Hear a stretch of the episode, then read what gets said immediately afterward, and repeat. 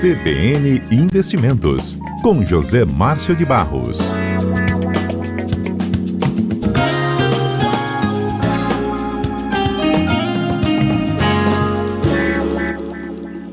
Zé Márcio de Barros, muito boa tarde. Ei, boa tarde, Aurélio. Boa tarde, os ouvintes da CBN.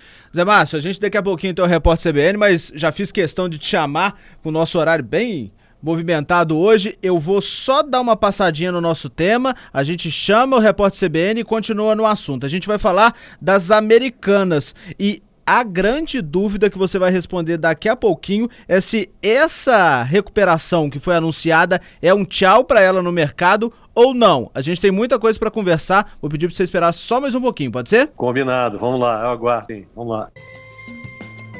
Estamos de volta com o Zé Márcio de Barros no CBN Investimentos. Zé Márcio, vamos mais uma vez falar de Americanas, porque, como eu disse na semana passada, a história não terminaria por lá e realmente parece que o buraco tá, tá se mostrando muito mais profundo do que a gente imaginava, né? Verdade, Aurélio. Vamos pro, vamos pro segundo round aí, né? Vamos, pode ser que tenha outras, outros pra, mais para frente, mas esse embate é um embate difícil. A, a, atualizando aí os nossos ouvintes, a, a Justiça do Rio eh, deferiu ontem, num prazo recorde, foram quatro horas apenas do processo, deu entrada, em quatro horas eles tiveram o, o processo de recuperação judicial das lojas americanas aprovado. Né? Uhum. A, a, quarta vara empresarial do Rio determinou o seguinte: olha, é, suspensão por 30 dias de todas as cobranças por credores, e aí, obviamente, que inclui os bancos estão inclusos aí também. Né? A empresa agora, com esse processo, vai ter 60 dias para apresentar um, um plano de recuperação para essa dívida que a gente achava que era de 20, né, Aurélio? Sim. São 43 bilhões, né? O, é mais do que o dobro semana... do que a gente achava.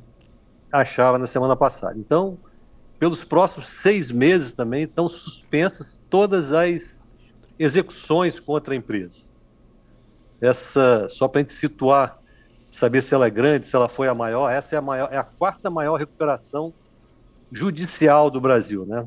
ela só fica atrás aí de da empresa OGX de óleo e gás, lembra do grupo Ike Batista? Sim, me lembro.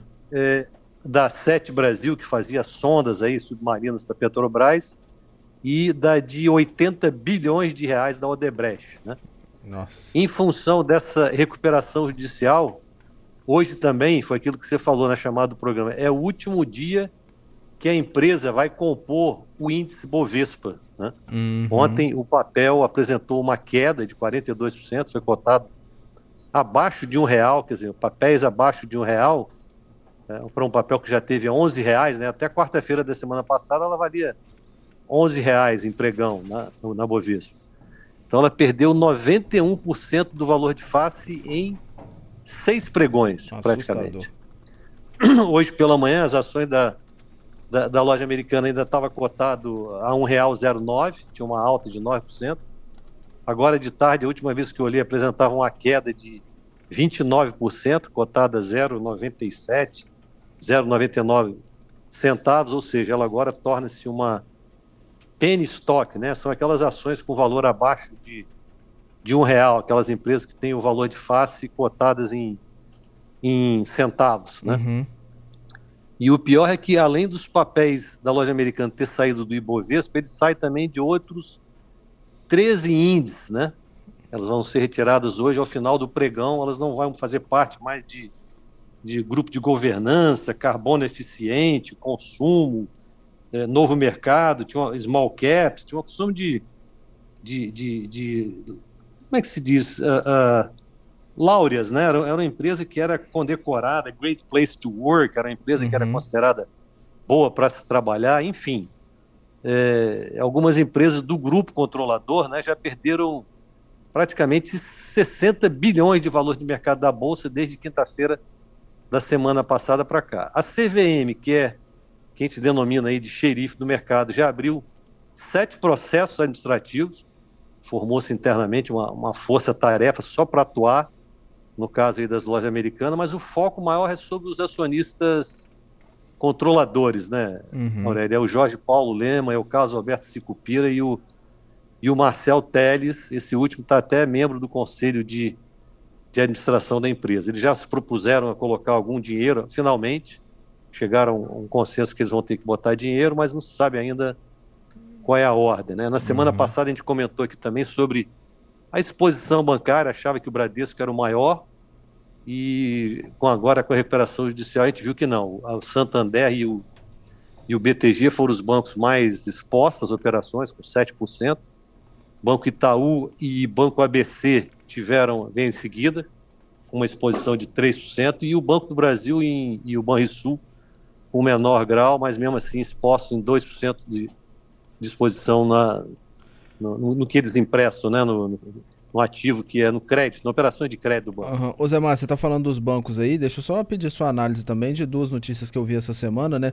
De um lado que Americanas, é, foi, foi descoberto que a Americanas só tinha 800 milhões em caixa perto do valor que ela apresentava de mercado. Isso é um número que me parece irrisório e muito preocupante quando se analisa a situação de uma empresa. E de outro lado, frente a essa recuperação fiscal autorizada pela Justiça, o próprio BTG também conseguiu um bloqueio, né?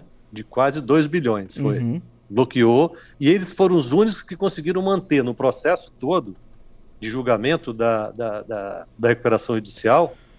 Eles fizeram alguns bancos devolverem dinheiro para a loja americana, menos o BTG, que foi, é, como é que se diz, a, a, aceita os pedidos da, da, do BTG de, de manter o valor, eles bloquearam o valor isso está retido no caixa do banco no Rio de Janeiro. Então, uhum. eles têm o direito de manter esse dinheiro único, o BTG, que tá com, fez esse bloqueio. Ele foi rápido na agulha ali com a equipe jurídica, será? Foi rápido com a equipe jurídica, os fatos alegados, se você olhar, eu tive a chance, a oportunidade de ler alguns trechos, ela, em determinado momento, ela fala com, eh, na abordagem, ela, ela, ela incita né, o juiz a dar a ganho para eles, dizendo o seguinte, poxa, vocês vão agora proteger fraudadores, nesse nível, né? Uhum. só conhecendo realmente para poder ver o tamanho da, da, da, da petição que eles apresentam. Uhum.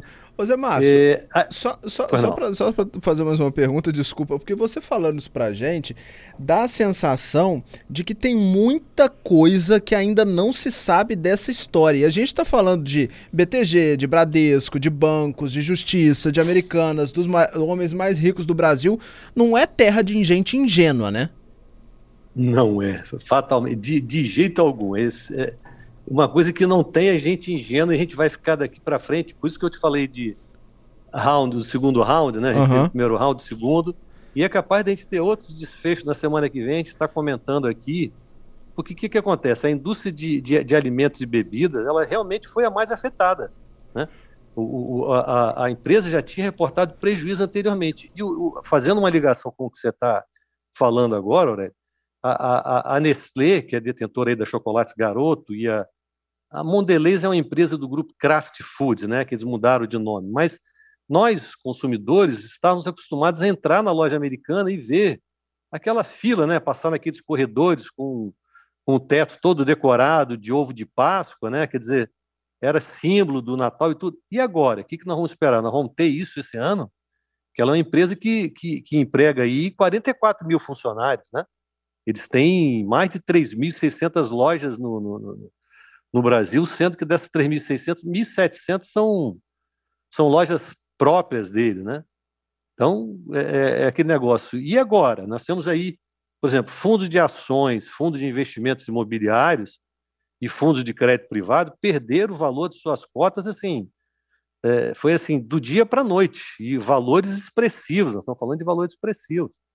Então, como é que vão, como, é, como ficam né, esses investidores que tiveram uh, o valor de suas, suas cotas em fundos de investimentos perdidos, desvalorizados. Então, realmente, eles vão ter que propor aí uh, o grupo acionista controlador, né, os três do, do, do grupo 3G, propor de alguma forma uma, um plano que contemple todas essas perdas e evitar aí um, um, problema maior que a gente tem de contágio, um risco que a gente comentou aqui na semana passada, é de um risco sistêmico, isso ia afetar outros, outros, uh, outra cadeia, né? Porque a própria Ambev, que é uma empresa do grupo, eles também fornecem para a loja americana. Sim, sim. Obviamente que eles não estão assim muito expostos naquela operação, mas de qualquer forma é um correlacionado no né? mercado aí de gatilho, né? Pode acionar uhum. um gatilho e, ter outro problema de, de, de solução no mercado de um risco sistêmico. Ô Zé Márcio, uma coisa que a gente estava conversando aqui antes de entrar no ar, que também deve ser uma preocupação do mercado e da sociedade, você falou aí de 44 mil funcionários, são 44 mil famílias que devem estar apreensivas também, né?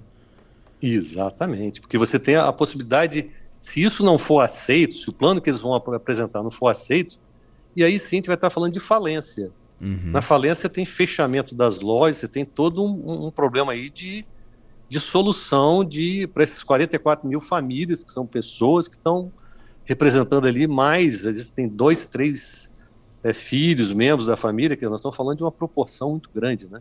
Uhum. Em termos de, de solavanco, a gente não está no momento de, já vem de uma pandemia que deixou um estrago grande na economia. Né? Uhum. Só para a gente dar um passo a passo aqui para entender, entrou o pedido de recuperação judicial. A justiça aceitou. Uhum. A partir daí eles têm um prazo para apresentar. Como que funciona a partir daí? Sendo aceito ou não sendo aceito? De uma, uma forma resumida para a gente que é leigo entender, Zé Márcio. É, o mais comum nessas operações é que, até para isso que a gente falou aqui agora, para não ter solução de continuidade, para não ter uma, um problema maior, um agravamento na economia, é comum que os, uh, que os, os, os juízes vão aceitar isso aí. Obviamente que vão fazer uma certa ponderação, um chega para lá, um chega para cá, mas a tendência é de que esse plano seja aprovado. O, o plano sendo aprovado, você não precisa de fechar lojas, você tem continuidade, talvez uma diminuição nos postos de trabalho? Sim, pode ser até que você tenha que reduzir a força de trabalho mas não teria uma repercussão imediata como se fosse um fechamento total das lojas, que aí sim a gente teria um agravamento completo. É melhor você manter, né, que a justiça mantenha essa bicicleta andando, rodando, do que você ter aí uma queda da, da, de cima da bicicleta e tornar-se é, uma, uma experiência muito pior para a economia e para o varejo e para o país, né, como um todo. Uhum. É, a gente vai ter que aguentar, a, aguentar, aguardar e analisar então os próximos capítulos, que eu acho que não vai ser nem só o próximo, vão ser os né? próximos, hein, Zé Márcio?